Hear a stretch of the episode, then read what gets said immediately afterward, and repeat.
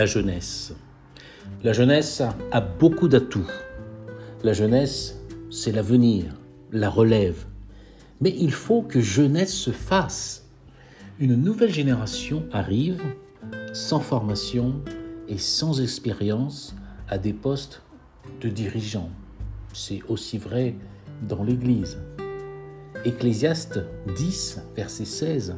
« Malheur à toi, pays, dont le roi ou le président est un gamin et dont les princes festoient dès le matin. »